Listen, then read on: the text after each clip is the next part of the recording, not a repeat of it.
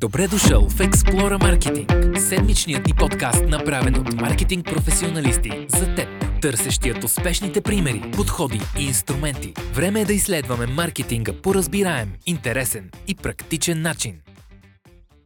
Добре дошли в един епизод с много възможни теми, с една уникална тема, избрана и според мен от точния човек за това.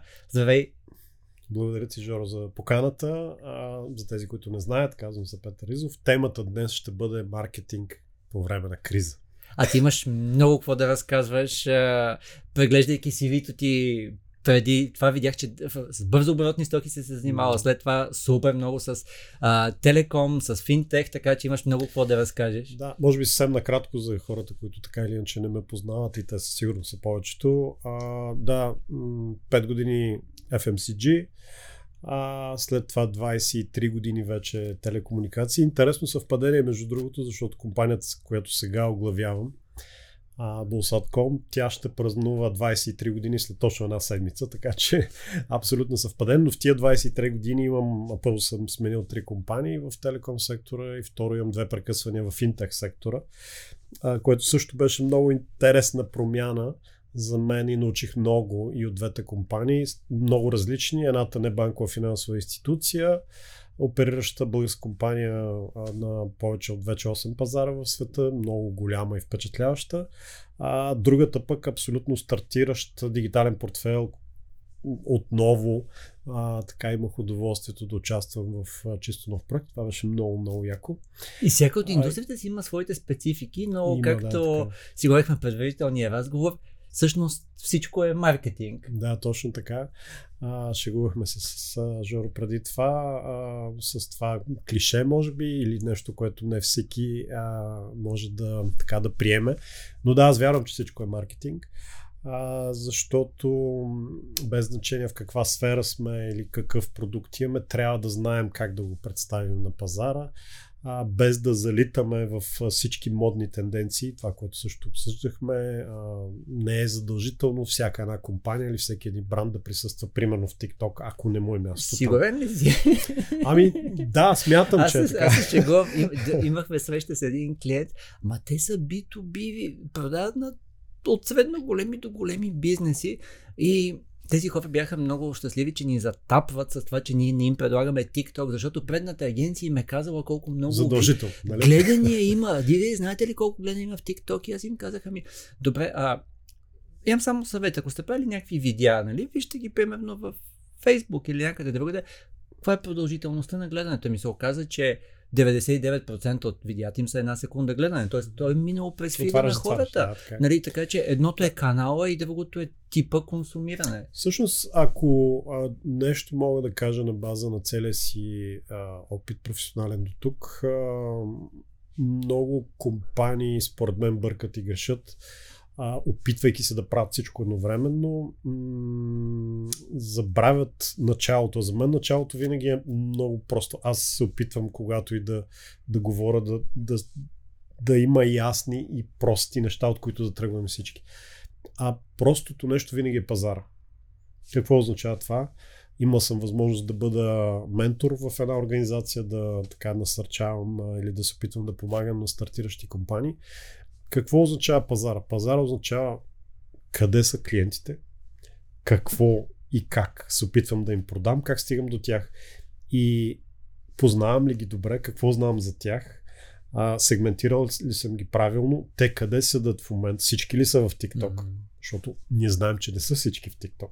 Всички ли са в Facebook или какво точно правят в Facebook. Какво Тоест... точно правят те? Впечатляващо. Аз мога да съм на едно място да се забавлявам или да избирам ресторант, в който да ям като съм в Рим, но въобще може да няма абсолютно нищо общо с телеком точно услуги. Така, точно така. Така че а, много се опитвам в компаниите, в които съм да да, да се фокусираме върху неща, които са важни за нашия конкретен а, бизнес или, или продукт или услуга, без да а, просто да следваме всички тенденции, защото всички правят това. Защото има, има такова, особено когато дигиталния маркетинг ти си част от това приключение в България вече от много години, а, стана така популярен, тръгна да набира а, сила и а компаниите той започнаха. Много възможности. Ето сега ще пуснем реклама. Ще безкрайно направим... много възможности, абсолютен факт, но в никакъв случай не е панацея и също смятам, че компаниите добре трябва да си така балансират а, а, и бюджетите, и, и, и изобщо планирането къде и как искат да се появят. Много ми харесва това, което ти загадна. Ние в Explorer Academy имаме доста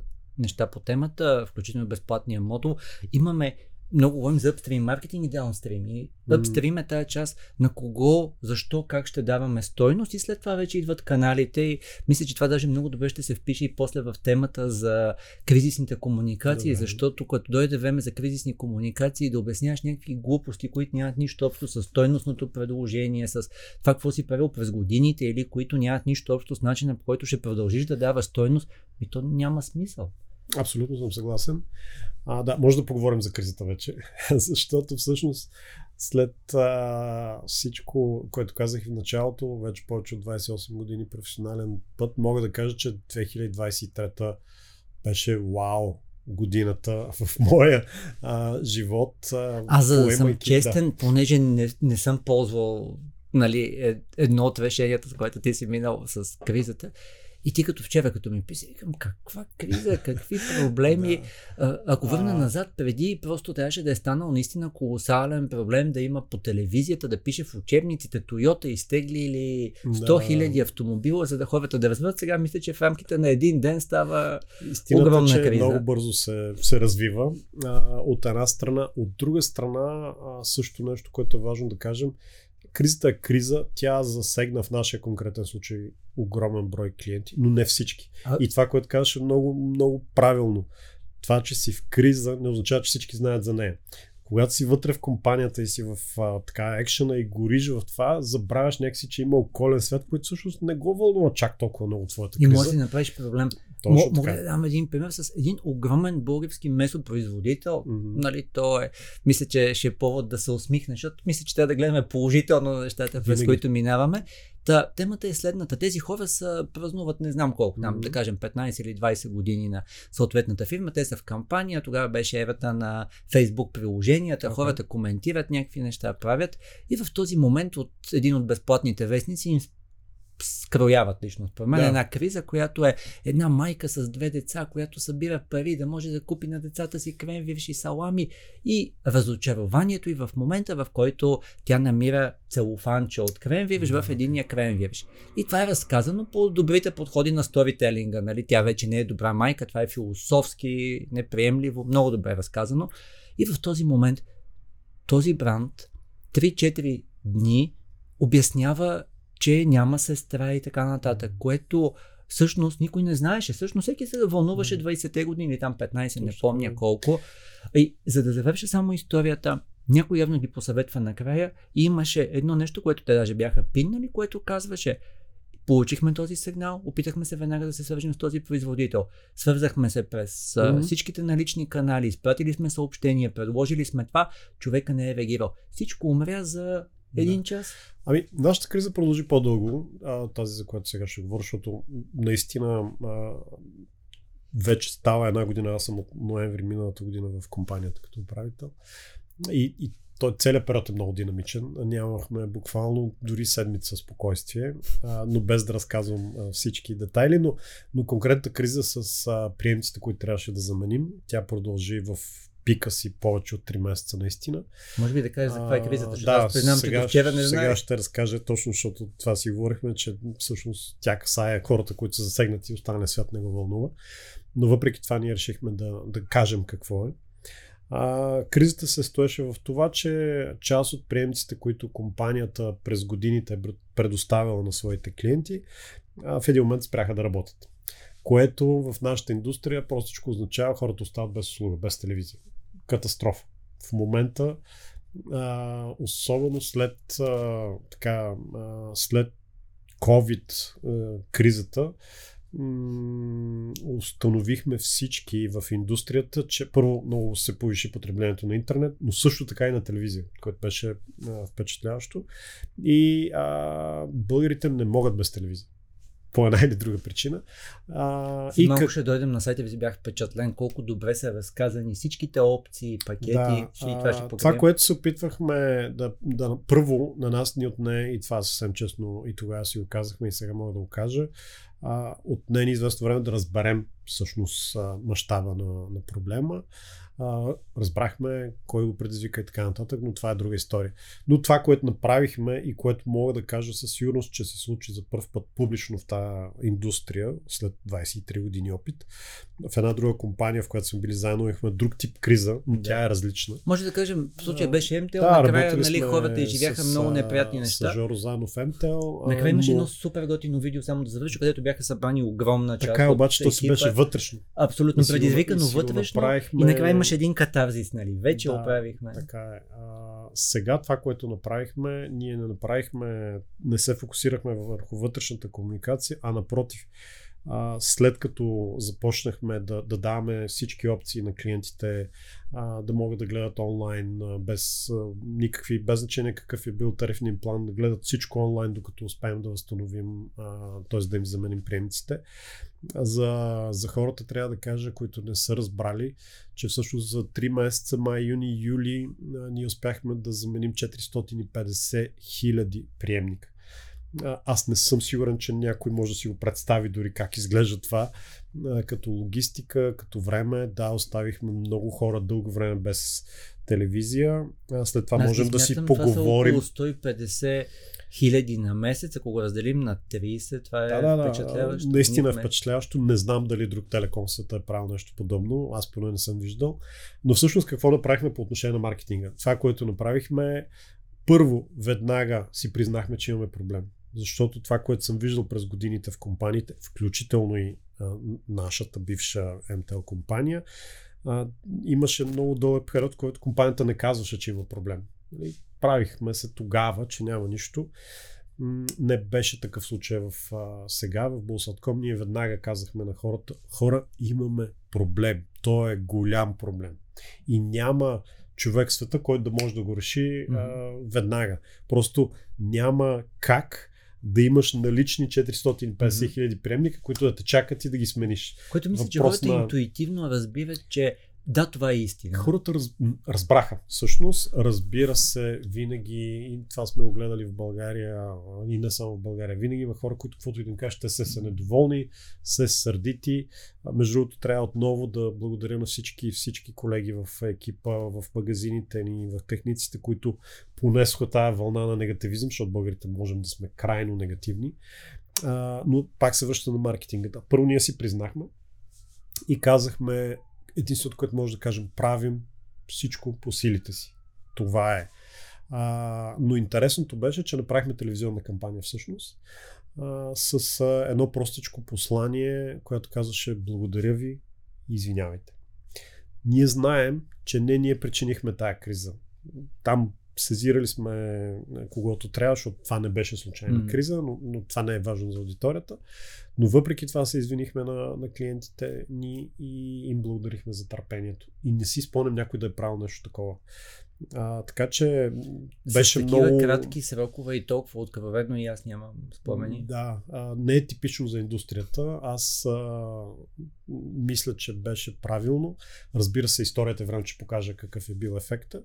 Но това, което видяхме е, че така както имаше много негативизъм и, и злоба в хората, а, хората, които ни разбраха, а пък от друга страна се опитаха да ни помагат и имахме много случаи, в които а, имал си да кажем три приемника, два ти работят, един ти трябва, те ни го връщаха за да го дадем на някой, на когото му трябва. Тоест имахме и вълна на съпричастност, която беше много яко. Супер. Да, а, понеже тебе покривихме upstream и downstream маркетинг, а, искаш ли да ни дадеш това усещане? Между имаме немалко епизоди, които касаят и лидерството, управленските решения в маркетинга.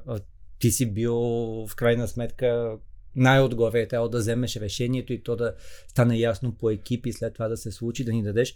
Това усещане как подобно нещо се вписва в бизнес модела на една компания и съответно как се каскадира случването на това, защото нали аз проверих духа на това, което се шегувахме за месопреработвателя, ам, видях в няколко медии, където те засилват проблема. Нали? Т.е. човека си е върнал приемника, потвърдено е и са му казали след 3 до 4 дни, но вече е седми ден и не го е получил. Да. И нали, всичкото това е нещо, което е изключително сложно да се управлява. Така е. Факт. Истината е, че а, за съжаление трябва да кажем, бидейки част от, от средата тук, не всички медии са много добронамерени в такива ситуации. Понякога, както и ти каза за колегите, които са имали този пиар проблем месопроизводителите, а, така се форсират малко нещата от медиите с някакви други задни мисли, които те имат, но, но няма да коментираме това. Как се взима такова решение? Ами много трудно. А, обаче за мен е, наистина е важен а, фундамента, на, на, на който аз седя и в, в който винаги съм вярвал, а то е трябва да казваш истината. Ако казваш истината на хората, на клиент, на първо вътрешно и второ на клиентите, обикновено хората те разбират. Та, от една страна, дори не си спомням да съм имал колебания в момента, в който разбрахме за мащаба на кризата. Имахме вътрешна среща, на която казах хора, казваме, че имаме проблем. Казваме, че имаме проблем и казваме, че работим да го решаваме. И за мен това винаги е лесният начин. Ако си откровен, а, дори да понесеш някакви щети в момента, в дългосрочен план хората оценяват това, защото казват, добре да ако трябва да сравнявам а, една компания или, или един бранд, как го оценявам всъщност в, в наистина дългосрочен период. Кой ме е лъгал, mm-hmm. кой ме е подвеждал, кой ме е нали, съпонисвал, както се казва на, на, на наш такъв жаргон и кой е бил откровен дори когато е тежко. Много ми харесва това, което каза. Утре ще говоря на InnoWave във Варна на конференцията, ще говоря за потребителска пътека, вече в ерата mm-hmm. на изкуствения интелект. И там реферирам към една впечатляваща книга. Рори Съдерланд, 20 години вице-президент на Ogilvy UK. Mm-hmm. И той реферира точно това, че в крайна сметка ние като хора искаме да не имаме брандовете, ние искаме да си минимизираме риск. И това е свързано mm-hmm. с а, тази част аз какво мога да очаквам и нещо, което той много говори, а ти си го показал действие и сега ще влезем в детайла, е скъпите задаване сигнали. Тоест, ако mm-hmm. някой инвестира много в това той го е кръстил три неща. Репутация, upfront cost, т.е. някаква първоначално, давам ти един месец да тестваш и това, което спомен вие сте направили, continuity, т.е. инвестицията в дългосрочните отношения, това влияе супер много на хората. Ами, Абсолютно съм съгласен. В първо компаниите преживяват различни етапи, като и дори продуктите ни в техния си жизнен цикъл. Имат кризи, после спадове, после растеж. Булсаткоин преживял какво ли не за тия 23 години. Наистина много впечатляваща компания с много впечатляваща история. А, та, това, което е характерно за альтернативните телекоми, за разлика от големите, защото нали, има разлика в бидейки, бил съм част и от, и от двете страни. А, и мога да кажа сигурно се огромната разлика в лоялността на клиентите. А, клиентите на големите телекоми се чувстват а, един вид заложници, защото са така някакси с а, фиксацията, че ти имаш там 24 месечен договор, трябва да платиш това, това, това, защото иначе ще се случи нещо лошо. Докато клиентите на всички альтернативни телекоми а, са по-скоро с другата нагласа. Аз седа с този, защото съм спокоен, че ако реша мога да си тръгна, но получавам качествена услуга. И, и беше супер, супер впечатляващо за мен. Преди това имах удоволствие да управлявам а, и, и нет едно, Софийски телеком. А, и сега в Булсатком да видиш как хора, които са останали без услуга от теб, те те чакат, защото знаят, че ако отидат някъде другаде, няма да е по-добре. И всъщност много хора ни изчакаха. Ние имахме хора, които ни изчакаха повече от два месеца да им сменим приемниците, което е вау. Супер. Това са от тия качествени сигнали, които ни показват, че а, защото ти спомена различни аудитории. Mm-hmm. А, маркетинга много работи с клъстери, нали, да. говоряки за нет едно. Нали, всяка компания си има своите клъстери и този клъстер на лоялните хора, на хората, които казват, окей, ти си моя предпочитан бранд, много, много е важен. Да, имахме, имах удоволствието наистина да го видя това и в Netano, а и сега в Bulls.com. Хората ценят различното отношение на альтернативните телекоми и да, когато им даваш точно и правилните послания, разбира се, нещата стават лесни. Даже имаше такива, много хора се очудиха как така, защото на мен някакси ми върви да управлявам компании в криза напоследък. Как така нет едно се съживи, пък тръгна да расте и да то е простичко. Ако наистина си първо честен към клиентите и второ правиш правилните неща и стигаш с правилните послания, нещата са, нещата са лесни и се случват. Нали, ние имахме удоволствие тогава да работим и заедно и с а, вашата агенция и ти най-вероятно си го видял.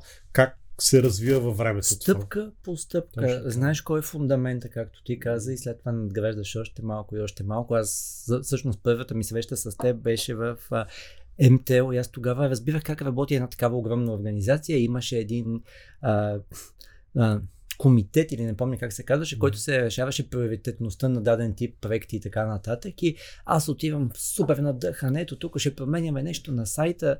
Естествено, получаваме най-низкия приоритет, защото никой преди това не е подготвил хората да разбират. Но ти още тогава ме впечатли с въпроса, окей, добре, това къде се вписва, какво трябва да се случи, за да му качим приоритета. Тоест, ти успя да, защото спомена за менторството, ти успя в рамките на едни 5 минути, нали, говоряки пред цялата аудитория, да ми дадеш рамката, в която може да се случи. И в крайна сметка, в рамките на 9 месеца, екипа, който управлявах с трима менеджери към мен, получихме 25% от купения програмистски ресурс от МТО за дигитален маркетинг. Но това са пак тия фундамента плюс малките стъпчици. Да, ами някак си, то е, а, аз доста съм разсъждавал по темата. Получавал съм много въпроси. Как така се случват нещата? Защото хората трудно си обясняват как наистина работят. И големите компании, пък и не толкова големи. Истината е, че, че нещата са прости, обаче първо трябва да ги знаеш. Второ, трябва да ги разбираш как работят. И трето, това е, ти го каза, стъпка по стъпка. Наистина, а, понякога става такова леко досадно и в много книги го има това да станеш сутрин, да си правиш леглото, mm-hmm. да отидеш, да свършиш неща, които си набелязал, да си направиш план за деня. Звучи елементарно, обаче всъщност то това е. В края на деня, ако знаеш какво искаш да постигнеш и правиш стъпката след стъпка, ама така, че да си сигурен, че си е направил, mm-hmm. а не само да си мислил, че ще направиш, нещата се получават. Пазара не е чак толкова сложен, колкото изглежда. Клиентите не са сложни, компаниите не са сложни, ако разбира се, знаеш какво искаш. Това, което виждам в, в много от младите компании, бидейки и ментор на, на част от тях, включително такива, които имал съм удоволствие да виждам такива, които вече пораснаха много и много им се радвам, е м- първа, когато имаш някаква идея, която може да е супер яката идея на света, а, много хора не разбират тази част от бизнеса, която е свързана с финансите и най-вече свободните парични потоци. Нали? Ние знаем всички от теорията, че 99% от стартиращите компании фалират не са лоши или идеята е лоша, защото не могат да се управляват паричните потоци. И защото като видиш в Excel, че изглеждат много добре приходите и разходите, не си даваш сметка, че това не са парите наистина.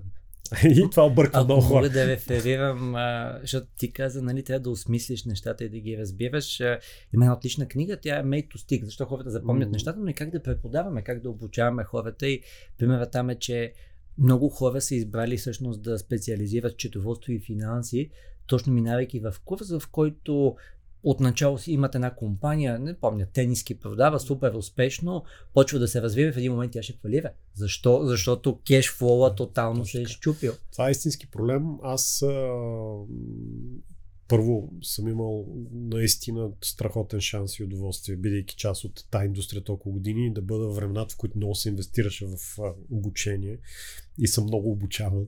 А, но когато съм имал възможност да избирам след това какво да уча, а, аз, защото може би хората не знаят, но ако ти си гледал си видео, си видял а, моето първо образование е юридическо, аз съм юрист. След това съм правил MBA а, и след в Американския университет, където аз бях част от първата кохората. Ти коя година беше? Втората. А ти си бил веднага след това. Да. А, и, и след това отидох да уча финанси съзнателно, ама само финанси, за да наистина да, не, че, не, че не съм учил как работи, но просто погледът е различен. А, въпреки това, не смятам, че човек може да разбира от всичко и да знае всичко. По-скоро а, имах много така интересна случка. Един приятел ми подари а, полет с малък самолет, дето да го управляваш, нали, да те учат. И летейки с а, този инструктор, човек, който не познавам, той в един момент, докато управлявам аз самолета, ми зададе въпроса ти какво правиш, какво работиш. И абсолютно първосигнално първото нещо, което казах е аз работя с хора. Всъщност това, в което смятам, че съм наистина добър е да мога да работя с хора. И знаеки, че не мога да разбирам всичко, сега ще се върна на малките компании, винаги се опитвам да събирам хора, които са по-добри от мен. Това сигурно, сигурно сте го чували много пъти в нещо, mm-hmm. включително и в дигитален маркетинг, например, защото не смятам себе си mm-hmm. за експерт в това но да мога да, да събера екипа и да вършим нещо заедно. За младите компании това, което исках да кажа. Не, от една страна е разбирането на как работят парите и от друга е, видях го няколко пъти, идва човек м- с супер успешен бизнес в момента и казва аз знам, че разбирам от това, но не разбирам от това това е голямата стъпка, която всеки трябва да направи, защото повечето хора си мислят, че знаят всичко. Mm-hmm. То не е възможно. Или понякога егото им пречи да го признаят. И егото им пречи и, и не, не осъзнават дефицитите си и това след това става проблем за компанията. Така че, ако се върна на, на, на това, а, каква е, знаем, ако знаем какъв е фундамента, а, по време на криза аз препоръчвам да се казва истината колкото и да изглежда болезнено и тежко в момента, в дълъг план това се отплаща.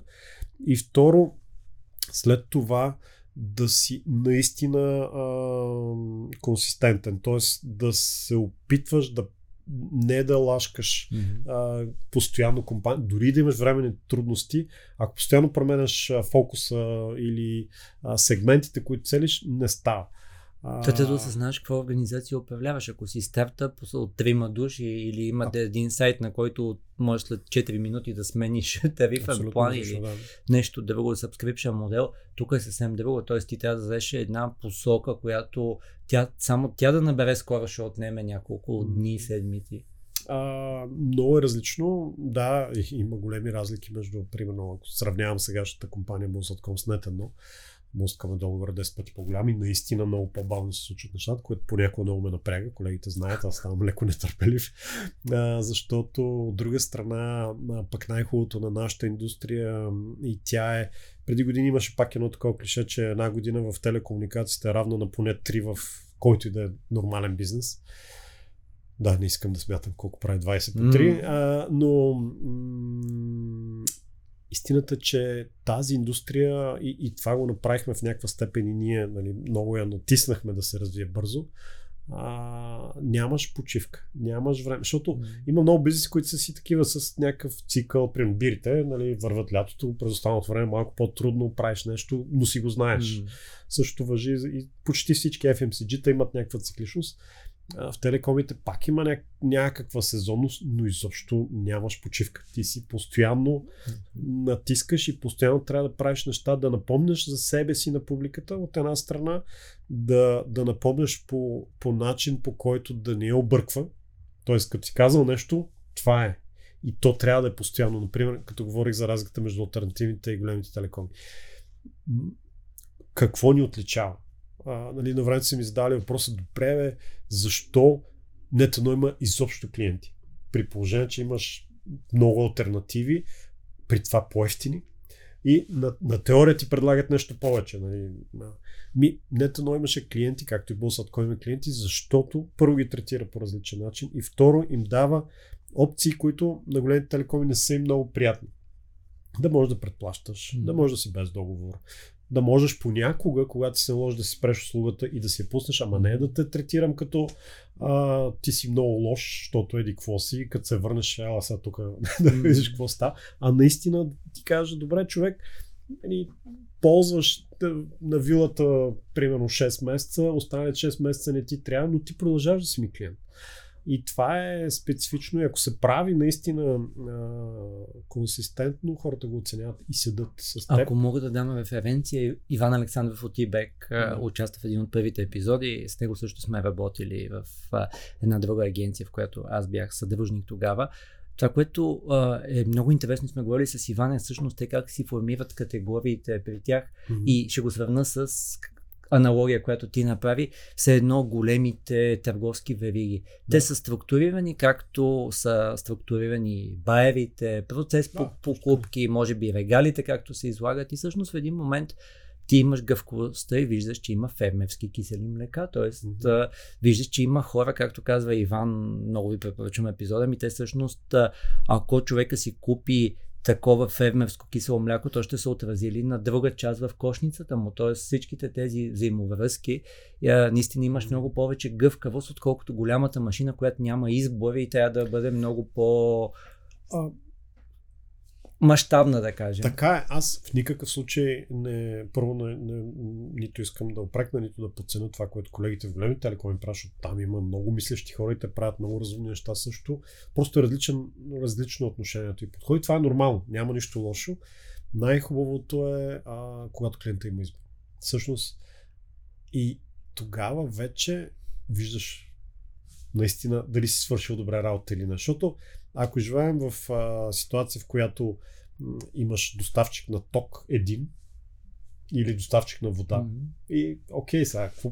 Да, Нямаш причини да Да. ставаш по-добър, няма нищо. а, така е. А, в случая на телекомите български пазар е много интересен. Ние в момента сме в поредната ни криза, защото някакви други неща се случват около нас. А, но а, истината е, че видя го това добре и мисля, че предполагам, че голяма част от колегите ще съгласат. Ако хората имат право на избор, на истински избор, а, те вече не гледат само това цена и еди какво си, а почват да, да разсъждават и, и да мислят и това, както казахме и по-рано.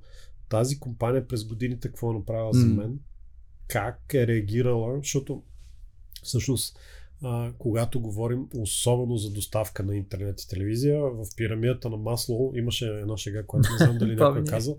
Нали, освен, че вече са в интернет е най-долу, но скоро нещо ми каза един човек, който много ме забавляваше. Има нещо под пирамидата. Знаеш ли го какво? Не. Отдолу, нали, под фундамент. А, и то е Battery Life. Окей. Защото може да имаш интернет на телефона, ако нямаш батерия. Та, та всъщност това, което е важно в нашата индустрия, то пак е много просто, е какво правиш, когато има проблем с услугата. Как реагираш, М. колко си бърз, колко си адекватен, какво казваш на клиентите. И затова се връщам на темата с кризата. Какво правиш, когато има криза всъщност? И тя кризата може да е така, както мащабно засегнала стотици хиляди или десетки хиляди клиенти. Как реагираш? И така може да е много малка, защото моята лична криза, а, нямайки интернет, примерно ако сега нямаме интернет, тук не можем да излъчим това, М. което правиме, а, може да е грандиозен проблем, защото ти влияе на бизнеса по някакъв начин. Аз ще дам такъв пример, за да максимално аналогии да направим хората да видят. Ние по същия начин пускаме супер много кампании в мета екосистемата. Съответно, ползваме определен брой дебитни кредитни карти от една банка. И те имаха наскоро атак, а, нали, да сравним с това, Да. в резултат на което почват да не минават плащанията. И те се борят за това и те го решават в рамките на 2-3 дни, може би. Обаче в този случай те първо не казаха, че такова Да. нещо има, кол центъра не признава и това при нас води до спиране на първа следваща кампания и аз даже не мога да разбера какво става. Звъна в кол центъра и почват да ми се карат, ама вие не сте за нас. Ама добре, аз откъде да знам, че не съм за вас и нали, какво ви пречи просто да кажете, че в следващите два, два дена или каквото и да е, трябва да сложа лични карти и така нататък. А, а, така че съм много съгласен с тебе, че имаме както фундамента, така и микрокризите, които трябва да И- управляваме. И, поне спомена финанси, то е много интересно, защото съм бил в тази индустрия. А, банкерите са изключително чувствителни на тема честност към клиентите. А, чувствителни така. А, много Както на английски казва, пик, е такова Много им пики, е- да. много би им било трудно, защото а, цялата банкова индустрия се крепи само единствено на доверие. Мгм. И, и това, че са чувствителни, не е лошо. Защото риска, казвайки нещо да бъде изтълкувано погрешно, е огромен. И те си имат техните причини. Така че трябва да уважаваме и това. От друга страна е глупово, когато има някакъв проблем да не, да не кажат нали, в конкретния случай. Но трябва да се балансира, защото понякога може да стане много по-голям Мгм. проблем, ако кажеш повече, отколкото трябва. А, така че ги разбирам а, колегите от банките, но а, при всяко положение в края на деня за теб е важно да ти работи услугата. И, и трябва, да, трябва да има решение. Аз им казах, «О, окей, хора, това е едно отиде на бензиностанцията и просто навеждам се и в един момент просто Ами, не мога да си глави край. И това се случва, имаше такива даже по медиите някакви писания, как човек не можа да си плати бензина. А, да, а, от една страна, аз затова казах, че а, не харесвам много големите залитания в от аз съм, мога да кажа за себе си в голяма степен почти дигитален човек.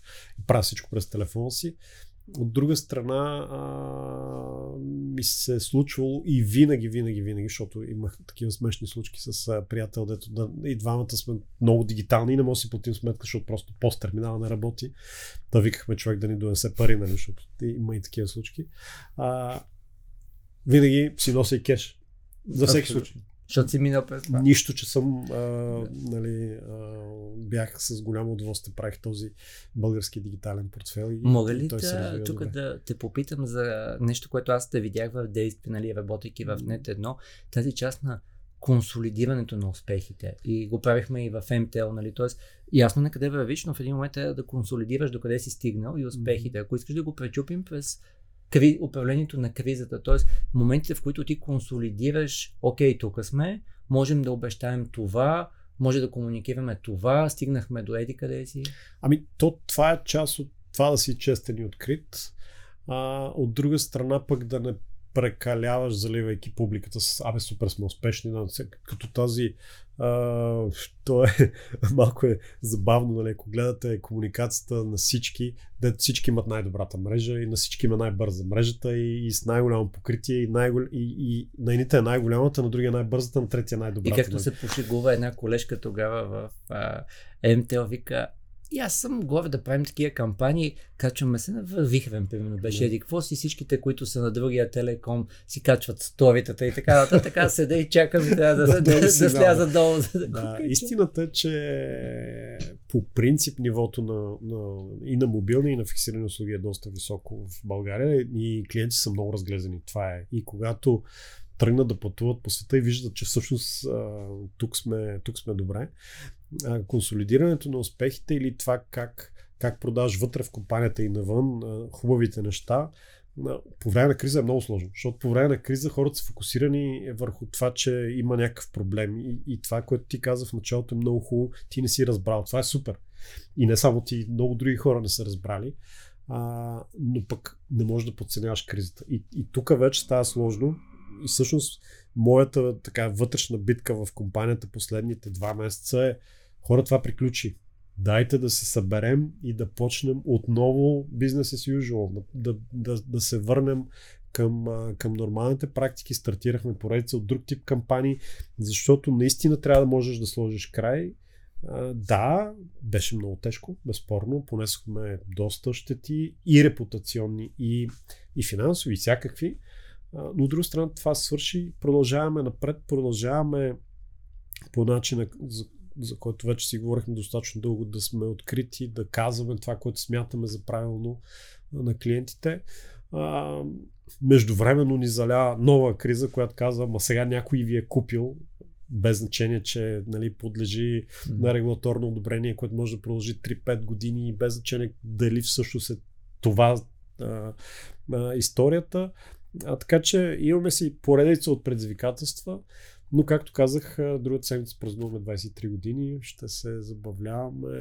А... Искаш ли да кажеш, защото на сайта много ми хареса, има, разбира се, един грамаден сплаш банер, който казва участвай за това, за това, за това, което е нормално. Това е, ние му казваме и Google много работят, евристика на категорията. Мгм. Тоест, наясно си, че в тази категория е нормално да награждаваш лоялността, да даваш 6 месеца безплатен достъп и така нататък. Аз отново и аз трябва да благодаря на колегите от MTL, страшно много научих впечатляващ екип, но отивам там и съответно ще измисляме и съдържанието за социалните мрежи и почваме да измисляме неща, които са по-скоро ангажиращи, с някаква емоция, родители, първи учебен ден и се почва отдолу коментари на хората. Няма да ви участвам в тъпите игри, ако не давате смартфони. Да, а, много, се, много се изкриви тази работа с социалните медии, за съжаление, особено Фейсбук. Говорихме си скоро с друг колега от индустрията. А, всъщност в някакъв момент, за съжаление, трябва да кажа, Фейсбук се превърна, ако имаш корпоративна страница там, по-скоро канал хората се изливат mm. злобата. Без че дали имаш криза или нямаш. Нали? Просто това е място, дето всеки и, и ако тръгнеш там да правиш кампания, дори и много смислена, може да получиш М. много такива, нали? Аз искам това или е, имате проблеми или къде си, което е тъжно, защото не е това смисъл. И затова всъщност нашата тази кампания специално не върви във Фейсбук, върви си на сайта с а, доста добър успех. Ние наистина за, за рождение ден просто решихме да раздадем награди на хората, без да ги вързваме с някакви задължения, защото а, да, смятаме, че и хората, и компаниите трябва да правим нещо, което е нали, това да връщаме обратно. А, нещо ти се е случило, постигнал си добро, правиш каквото може за средата, ти го правиш а, през годините с а, всички така и курсове и обучения, които водите по маркетинг, което е супер. А, нали, аз се опитвам да го правя по някакъв друг начин, помагайки на хора или на компании, когато мога, но и компаниите трябва да правят нещо за клиентите. И, и понеже се връщаме на кризата, ние видяхме, че клиентите направиха нещо за нас, изчакаха ни, разбраха ни, помагаха ни. Нали, имах такива случаи, има, защото във всяка компания има такива много важни клиенти. И без да цитирам имена, не знам си кой много важен човек останал без услуга, ама ми звъни друг много важен човек, че този. Викам, добре, ти имаш ли приемци? Имам. Ми дай ми твоите, ще му ги занесем. И беше е такова. Някаква постоянна въртележка. Така че да, ние сега се опитваме на всички хора, които останаха с нас, да им, първо да им благодарим отново и второ да, да върнем а, по някакъв начин с а, наградите, които сега раздаваме такъв малък жест. Да, мен също много ме боли, защото хората са много социални и всъщност един от ключовите принципи на маркетинга е маркетинг чрез общности и това, което ти каза, нали, че всъщност Фейсбук, нали, мета екосистемата по една или друга причина, нали, нещо, което бяха обещали един огромен фокус на общности, по-скоро малко се измества Да, за съжаление. по много, по една или по друга причина. Добре, искаш ли да разкажем? Аз много се впечатлих наистина на сайта, когато бяхме заедно с теб в екипа на МТЛ, това беше ерата на адоните. Вземи си Мгм. това, служи еди какво си, което от- за един огромен телеком беше пълна драма. То може би беше по 20 дена, ама този тарифен план седи какво си, накрая всичко трябваше да се появи на сайта, а, където Марто, един от менеджерите към екипа ми, накрая всичко това трябва да го качат, ама той има 8 условности, пък а, след това сменихме еди какво си, защото еди кой си телеком направи, ам, което наистина повечето телекоми в момента много са стандартизирали, имат нали, някакви възможни адони. При вас е обратното, нали, имам стандартни, обаче мога да си сглоба, ма наистина каквото искам. Ами, всъщност това, което заварих, идвайки преди една година, компанията беше развила много на брой тарифни планове, различни, опитвайки се да оцели всички сегменти. Защото, нали, всъщност, защо се прави това? Защото ти си по някакъв начин подредил базата и, и казваш, този, за този сегмент е това. М, ние опростихме изключително много основното ни портфолио, имаме само 4 тарифни плана които са много простичка логика, съвсем базови нужди, средни нужди, малко по-високи нужди и, И човек, те- който иска И всичко. те така са кръстени, да. Точно така. А, между другото, много си харесваме имената на тарифните планове. Не знам дали на тебе ти направи впечатление, но а, те са свързани с целият то B бранд, B. Да. Така. А, аз да кажа, първо ми харесват имената и другото, което не знам дали е търсен ефект при вас или не, но се визуализират само три. Обаче виждаш, че има и още един план и ти няма как да не отидеш Да, да, да. видиш и другите. А, не е случайно. а, да, сменихме сайта изцяло, между другото. Той е нов и, и мисля, че е доста, доста добър за, за ориентация, защото и на тебе ти е направи впечатление. И оттам нататък вече казваме, а, първо направихме нещо, което мисля, че никой друг не е правил до сега също, да групираме цялото спортно съдържание на едно място, както и цялото филмово съдържание на едно място, защото знаем, че има а, категории хора, които се вълнуват от спорт и такива, които не се вълнуват от спорт. Има хора, които се вълнуват от филми и такива, които не се вълнуват. Тоест, даваме наистина практически неограничен избор да си, да си избереш това, което на теб ти трябва, но не ти го сервираме задължително. Ако искаш. И, и човек може да си вземе наистина супер най-базовия план и, и само спорта, защото да кажем го интересува Мгм. спорта и разбира се там основните канали, които ги имам. А, така че сме се опитали да сме максимално, максимално близо до това, което хората гледат. Разбира се, А, гледали сме и много проучвания, защото това е важно да, да разберем какво се гледа а, с развитието на технологиите, интерактивната телевизия, която предлагаме и в момента, с това възможността хората да връщат, да, което е голям проблем за рекламните агенции и индустрии, нали, защото знаем, че голяма част от рекламите се скипват, но а, Той всъщност... от причините е всъщност толкова популярна да стане тази телевизия. Да. А, всъщност, а, въпреки това, всички знаем, че има съдържание, което се гледа лайв, т.е. на живо. И това е предимно спорта. Основно, защото, нали, да, не че някой не може да си гледа мача на Григор, дето го е играл с нощи и днес, ама ти вече знаеш резултата, нали? Не е същото и също така новини и така. Така че има неща, които а, а, трябва да са и с възможностите на интерактивността и такива, които трябва да, са, да се гледат веднага. И всъщност даваме максимален избор, наистина. А, това също, което знаем е, че всички телекоми предлагаме сигурно над 200 канала или 300, а, хората гледат до 20. Но пък искат да имат избори. Е много интересен феномен. А, ако ти си си купил абонаментен план с 200 тарифни план, а, 200 канала, извинявам се, а, и един ти изчезне, имаш голям проблем. Ти може никога да не си го гледал, но си със съзнанието, че нещо си загубил. Което е така интересно. Хората са с нагласта, че, че трябва да получават повече, което е окей.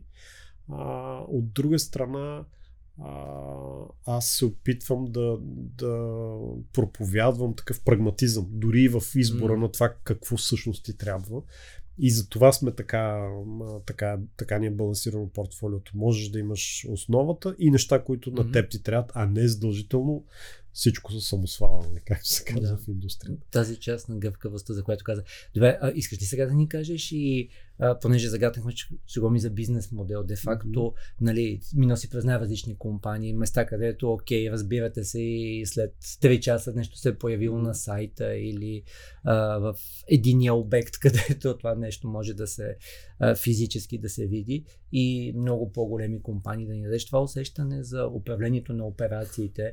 В моят EMBA това може би беше най- едно от двете неща, които най-много ми от заедно с лидерството, които ми отвориха въобще света за нещо, което е с огромен потенциал и в същото време аз задълбах пък в тази част. Тоест аз изкарах сертификация, подобно на CFA за финанси, но за управление на операции okay. да ни дадеш това усещане, всичко, което си говорим, всичко е маркетинг, ти каза, но как се проявява в управлението на операциите? Много, много хубав въпрос. Значи, когато си, защото ще дам примера с uh, дигиталния портфел, а, там е application и сайт. Супер просто. И наистина всичко може да става бързо. То не винаги стана бързо, защото в финансите нали, имат много сложности, но е така. А, в нашия сегашен а, такъв модел на работа, оперативен, а, да, имаме, слава богу, и, и, и правилните партньори, с които всичко на, слайд, на сайта се случва много бързо. И това е много, много добре, защото примерно едно време си спомням, че Фентел не беше точно така, дори когато с тебе работихме заедно. Може би заради мащаб. От друга страна имаме 200 търговски Там беше много трудно да се приоритизира. Да, Първото, да, което да, трябваше да направим беше и ти ми помогна тогава да приоритизирам. Имаме 200 магазина. Това само като си го представиш като, като логистика и мащаб в момента. И ето сега, примерно, планираме една кампания а, която ще даде възможност на, на, на нашите клиенти да си закупят освен услуга и устройство, телевизор. И нали, всички го правят.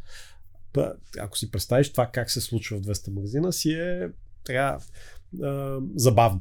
Но а, всичко е въпрос пак на тези, а, връщаме се на фундамента и стъпките, които правиш, планираш, Имаш си, разбира се, логистика, която подкрепя, имаш а, хора по места, които имат грижа, нещата се случват.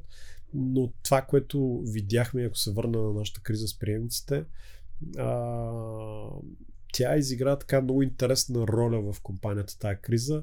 Компанията се събуди, и аз видях а, нещо, което много, много ме впечатли. Първо, важно е да кажа за, за всички, може би в тази компания има хора, които са от повече от 20 години в компанията от самото създаване. И аз видях тези хора, които супер много се мобилизираха и се стегнаха и казаха и няма път да се дадем. Нали? Ще се борим. И абсолютно, окей, не всички, защото винаги има изключения, но, но много а, хора положиха наистина изваредни усилия с лични автомобили, да разнасят приемници, да ги мест. Тоест, искам да кажа, че каквато организация да имаш, в края на деня стигаш до хора.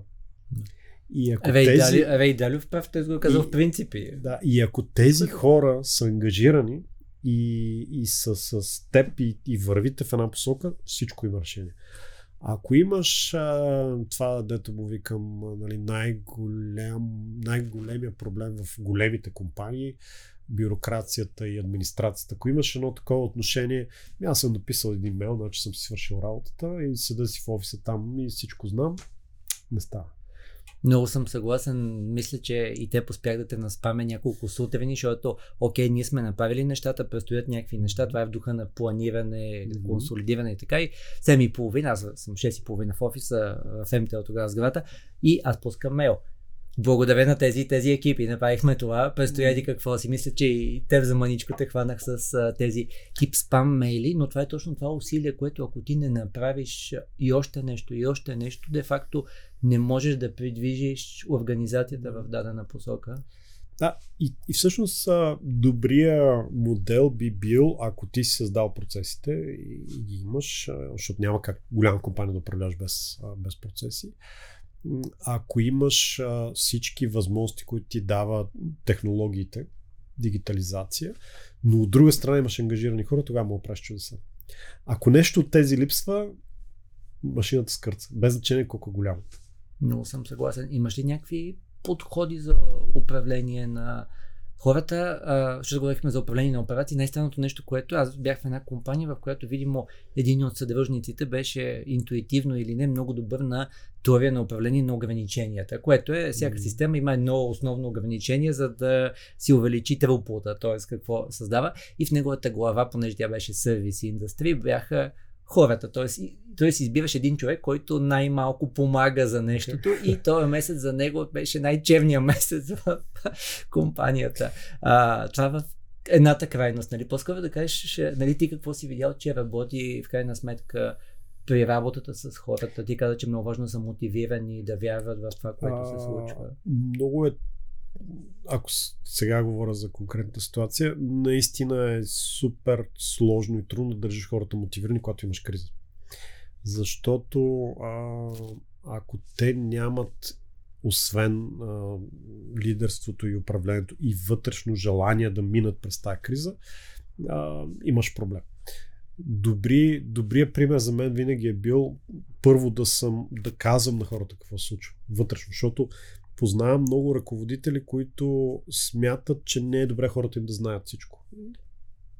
Не ти трябва много, много да знаеш и да разбираш.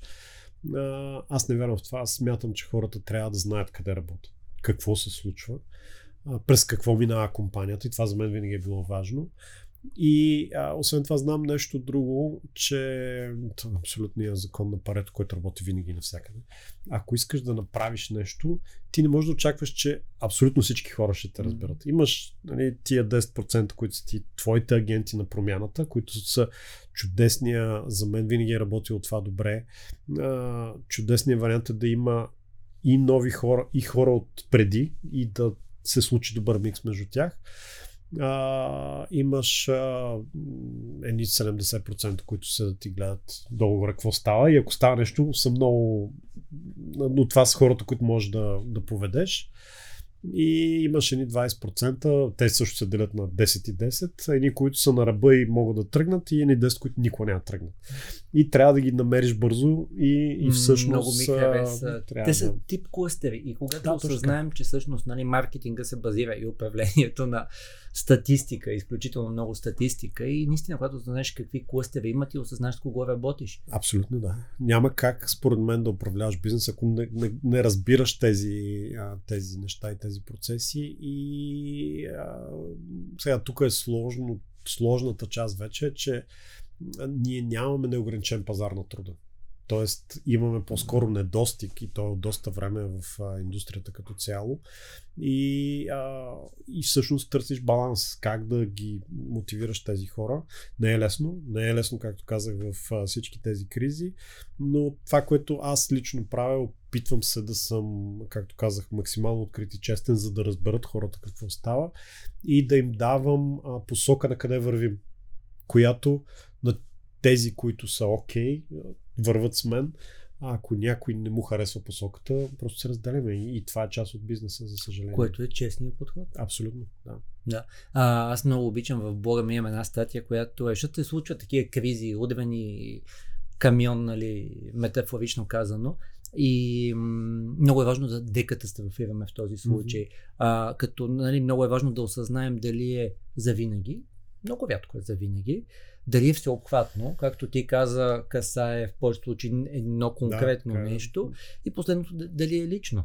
Много рядко е лично това нещо и когато декатастрофираме, всъщност е ясно на къде вървим и че наистина усилията си заслужават. Аз много, може би наистина го, това го усетих и научих в МТ отново благодаря на колегите, че ние заедно се правихме успешни. Всъщност целта на една организация, нали, на един лидер на, и на менеджмента е всъщност заедно да постигаме успехите. Всеки иска да е успешен и ако ти покажеш на хората, че заедно сте успешни и че окей, минаваме през кризата, но ние ще сме успешни в преминаването през кризата и общо в бизнеса, всъщност те много бързо стават самишленици. Това, което също смятам, че може би е добре да, да споделя, че а, без значение дали си а, управител или CEO на компания от 10 човека, 20 човека, в моя случай в момента 1100 човека, хората трябва да знаят, че си човек.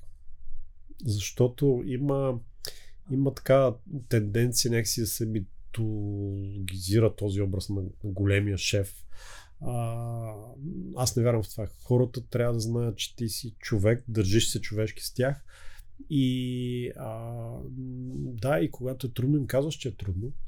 А, и абсолютно винаги съм казвал едно и също. Аз не мога да свърша работа сам без значение колко опит имам и какво знам и, и колко съм обучаван и така, нищо не мога да свърша сам, ако няма хора с мен, до мен, с които да, с които да вървим заедно.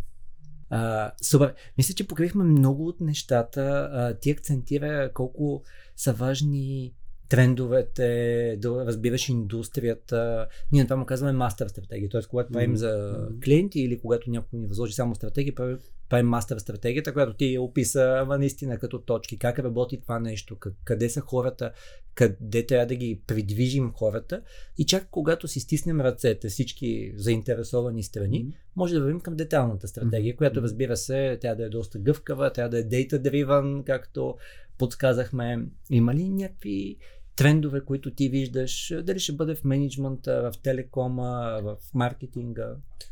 Има адски много. а, опитвам се да, да се фокусирам върху тези, които не вършат работа. Казах и по-рано, от една страна виждам и много залитания. Виждам а, нали, хора, които се опитват просто да, да нещо в момента е модерно, значи всички трябва да го правим това. Аз не вярвам в това. Аз вярвам в това, че трябва да си познаваш същността на бизнеса, клиентите. Много важно да седиш а, и, и да знаеш те какво очакват. И а, тенденциите, тенденцията, която може би най- така ми се струва важно да отбележа, е, че имаме много, много отваряща се такава граница, даже може би пропаст между, между вече сегментите в индустрията. Давам пример с конкретно с Bulls.com. Имаме а, клиенти а, от поколение, които все още гледат телевизия на тия телевизори с кинескоп, ако може да си представите. Нали? И, и по време на тази криза ние се сблъскахме с много интересен феномен, а, защото приемците, които трябваше да заменим, бяха много, много стари. А, и ние носим чисто нов на човек въпросния ни клиент. Обаче неговият телевизор той няма HDMI вход-изход и е с, с карт, чинч, и ние изкупихме всички налични преходници на пазара, за да можем да заменяме нещо. Тоест, имаше един такъв сегмент. Там не може да говориш за интерактивност или за каквито и да било допълнителни услуги. А, от друга страна, а, имаш а, това поколение, което пък вече е дали mobile only, само в телефона и което много трудно можеш да му кажеш, ама сега гледай телевизия, както го гледа баба ти на село. Нали? Тоест, а, тази пропаст става много голяма. И тук, когато искаш да комуникираш, нямаш едно послание.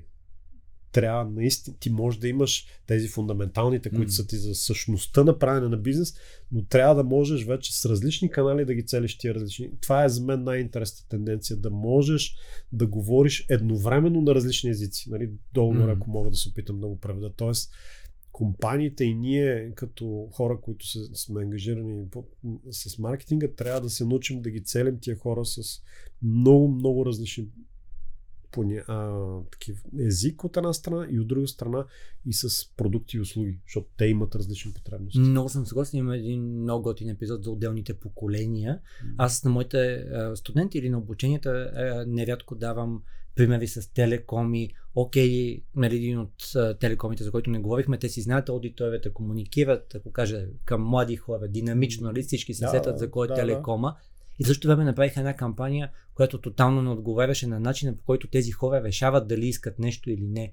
И отнем два пъти по телевизия, три пъти по телевизия, за да накрая те да го направят и то по болезнения начин, на база на данни, представи си колко стотици хиляди лева са това, да разберат всъщност този сегмент как кон- консумира тази информация, за да предприеме действие. Всъщност един от големите ни проблеми в индустрията, което също така виждам като тенденция, е, че ние а, телекомите и не само телеком, но специално ние сме заляти с данни. Имаме адски много данни. А това е, мисля, че е всъщност повсеместен проблем за компаниите. И проблем е какво правиш тия данни. М.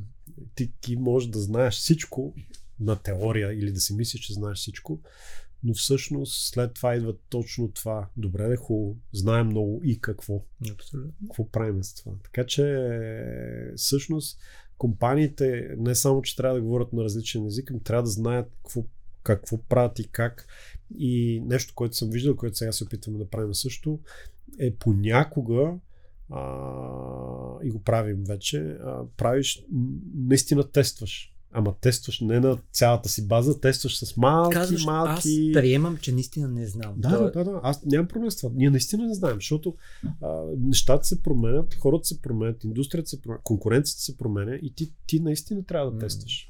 И тогава, ако си а, първо разполагаш с данни и второ с нали, добри дигитални умения и знания, можеш да правиш чудеса, наистина целяйки а, тук, тук и виждаме много добре при нас как супер различно работят каналите. Ако се обадиш на клиента е едно, ако му пуснеш SMS е друго, ако го таргетираш през Viber бота, както ние имаме е трето. М. В смисъл, всичко работи различно. Да. И, Това не го да покрихме, но това е вид иновация. Нещо, Да. което е, а, понеже скоро а, преди този епизод, най-вероятно ще е излязъл епизода с нас Корайков от Viber. Той това казва, нали, хората всъщност се оказва, че имат нужда от много конкретни и специфични неща. И ако ти намериш как да им дадеш стойност в удобния за тях канал, Всъщност, а, ние бяхме първият телеком, а, малко изненадващо може би за пазара, пус, пус, пускайки наш собствен Viber бот. А, и, и аз лично го наблюдавам с интерес този проект, защото ако хората се регистрират и го използват, той наистина им дава точно това, което им трябва. Имам ли да плащам колко? Искам да си пусна ново а, и всичко може да стане наистина в, в тази среда. А, трябва ми да проверя нещо, всичко е там. А, тоест, максимално улесняване, но знаем, че това не е за всеки. И знаем, че с това не можем да оцелим нали, тази широка палитра от клиенти, но въпреки това се развива добре и, и е нещо, което ще продължим да правим. Абсолютно това, което ти каза, на мен много ми хареса за разтварящите се палитра и в същото време за сигналите на хората. Аз точно това ще говоря утре на InnoWave, всъщност по потребителската пътека, която ще става все по фрагментирана, плюс AI ще повлияе по, по колосален начин, но в крайна сметка трябва да имаме една пътеводна звезда в това и това ще бъде релевантността и силата на сигналите. Това, което ти каза. Този човек е взаимодействал 10 пъти с нашия Viber бот за еди какво си. Видимо, той е в този сегмент. Нали? Ако не дадем някакъв друг много силен сигнал, явно е там. Да. А, така че абсолютно съгласен с, с тебе. Все по-широки ще стават възможностите на хората. В същото време те ще искат все по-персонализирано и една от големите промени ще искат на клик, че да получат стойност. Ще са много чувствителни към даването и отнемане на стойност, което ти каза. Точно така. И не друго клише, което също е много популярно, че бъдещето е на персоналния маркетинг. Тоест, ние наистина трябва да покажем на клиента, че сме го оцелили него, той, той да разбере, че сме го оцелили. Сега много, много сложно става след това вече, когато имаш много клиенти. Mm-hmm. На тези клиенти да им даваш едно и също преживяване според техните разбирания, ако те са във Viber работа и след това влязат в магазин. И това вече става наистина виш пилотаж, да, да можеш да си консистентен в това, което им казваш, те да имат също усещане. А, това е нещо, по което ще има всички да работим доста. Много съм съгласен. Някакви ресурси, които да ни препоръчаш, аз, нали, толкова съм впечатлен всичко, което си правил. Надявам се, хората усетиха, че това, което ти правиш, наистина прави компаниите, екипите успешни. Предполагам, че си имаш и любими ресурси. Аз имам много, обаче ще направя нещо различно, ако ми позволиш. Надявам се да не е проблем. Няма да препоръчам конкретна книга, а искам да кажа нещо, което чух преди, преди много години от мъдър човек и съм го запомнил. Защото аз гледах част от епизодите и, и хората преди мен са дали много препоръки, така че сигурен съм, че и ти. А, моята препоръка е дръжте си единия крак на пазара. Цитирам дословно. Какво означава това? Без значение с колко данни разполагате и, и какво сте чели и какво сте правили, стойте на пазара и говорете с клиенти. Говорете с жив клиент. Каквото и да предлагате, каквото и да, какъвто и да е, каквато и да е спецификата на бизнес. Е, и ще дам един пример веднага, пак от, от многото обучение, който тогава ми беше като такова да се събудиш. В, а, пак в тази група, в Телеком Австрия, сме, имахме една програма специална, там за, а, с преподаватели от Инсеат, Сент Гален, Станфорд и така нататък. И курса беше за дизайн тинкинг. А, нали, и курса върви, водят ни го професорите, всичко е много яко, много готино, правим някакви неща, които за времето си изглеждаха сега са абсолютно масово, но това, което нашата група от различни 8 държави хора ни бяха събрали, трябваше да направим прототип на нещо, което сме избрали да продаваме. И прототипа беше таблет за таксиметров шофьор. Нали? Сега всички ще се смеят сигурно, защото всеки има, но тогава нямаше. Нали? Това е преди много, много години а, с възможности нещо да правим. И направихме си прототипите и както на всяко обучение традиционно, а, обичайно ти накрая правиш презентация, целият екип се събира, всички ръкопляскат и, и чудесно. И ние бяхме с такава нагласа, защото не знаехме какво ни очаква. Всичко това приключи, всички групи си показаха прототипите, на всеки имаше различен, разбира се. И накрая професор ни каза, супер, браво, много добре, много добре. И аз сега излезте на улицата, намерете един таксиметр шофьор и му го продайте. И ти си, какво? И, и, и това, имахме два часа. И а, стана супер забавно и наистина е много, много а, отрезвяващо, защото излизаш на улицата в Виена, таксита. А, таксита Виена, за тези, които не знаят, обикновено се управляват или от екс-Югославия хора, сърби най-вече, или от а, хора, нали, които са се преместили от Турция. Така че ти им говориш на английски. Mm-hmm. А, и моя развален немски, техния развален немски беше много забавно. Наистина преживяването да, да видиш истински клиент. И, и да се опиташ да му продадеш това, което си измисля. Така че аз само ако мога тук да надградя, винаги моите студенти в обученията, когато имат неща за самоподготовка, пише накрая, нали, каквото и да е, продайте, mm-hmm. напишете как ще продадете, т.е. избираш конкретна аудитория, на която ще си продадеш идеята. Да, просто добавката от мен, не само напишете, ами излезте и наистина mm. го продайте. Вижте един човек жив и се опитайте да му продадете това, което искате.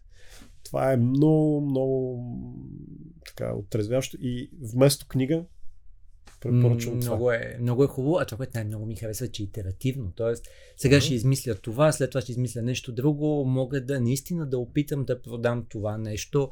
Тези, които имате деца, опитайте се да продадете някаква идея на децата си, не е лесно. И точно този сблъсък с реалността помага супер много. Mm-hmm. Много ти благодаря. Какво да си вземат yes. хората от епизода? Ами, може би това, което казах накрая, стойте на пазара а, и се опитвайте а, да правите просто прости неща. Не да се комплицира с много така сложни а, термини. Намерете си фундамента, това, което е важно за, за, за нещата, които правите за клиентите.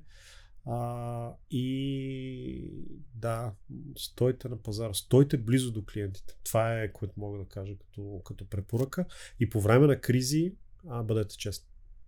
Супер. Много ти благодаря. Обещах ви, че епизода ще бъде супер як. Лично аз изпитам удоволствието, когато всеки път пиша нотациите на, на епизодите, но този със сигурност ще си го пусна няколко пъти. Надявам се и вие. Благодаря и аз.